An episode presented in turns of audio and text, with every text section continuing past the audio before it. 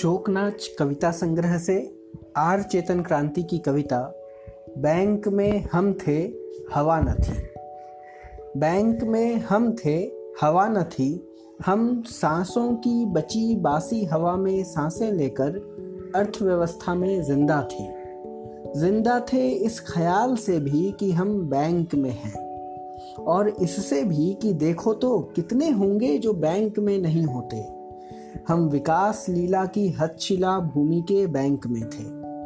Bank में हवा न थी, पैसे थे, जैसे जंगल में हवा दिखती नहीं पर ज़िंदा रखती है, ऐसे ही बैंक में पैसे दिखते नहीं पर ज़िंदा रखते हैं। लेकिन हवा अपने जीवितों को गुस्सा नहीं देती, पैसे अपने जीवितों को गुस्सा देते हैं। बैंक में हवा न थी, गुस्सा था। जिनकी पासबुक में पैसे ज़्यादा थे, उनका गुस्सा था। जिनकी पासबुक में कम थे, उनके ऊपर गुस्सा था। उनके ऊपर बैंक के कंप्यूटरों का भी गुस्सा था।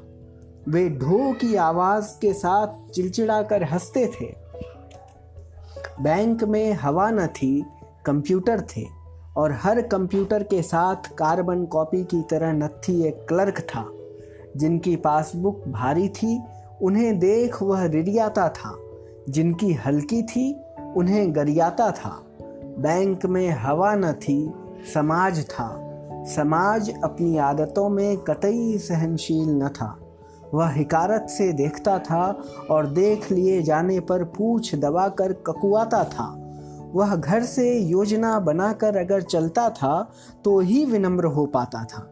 अन्यथा इंसानियत के कैसे भी कुदृश्य पर सुतून सा खड़ा रह जाता था। बैंक में हवा न थी, सुतून थे।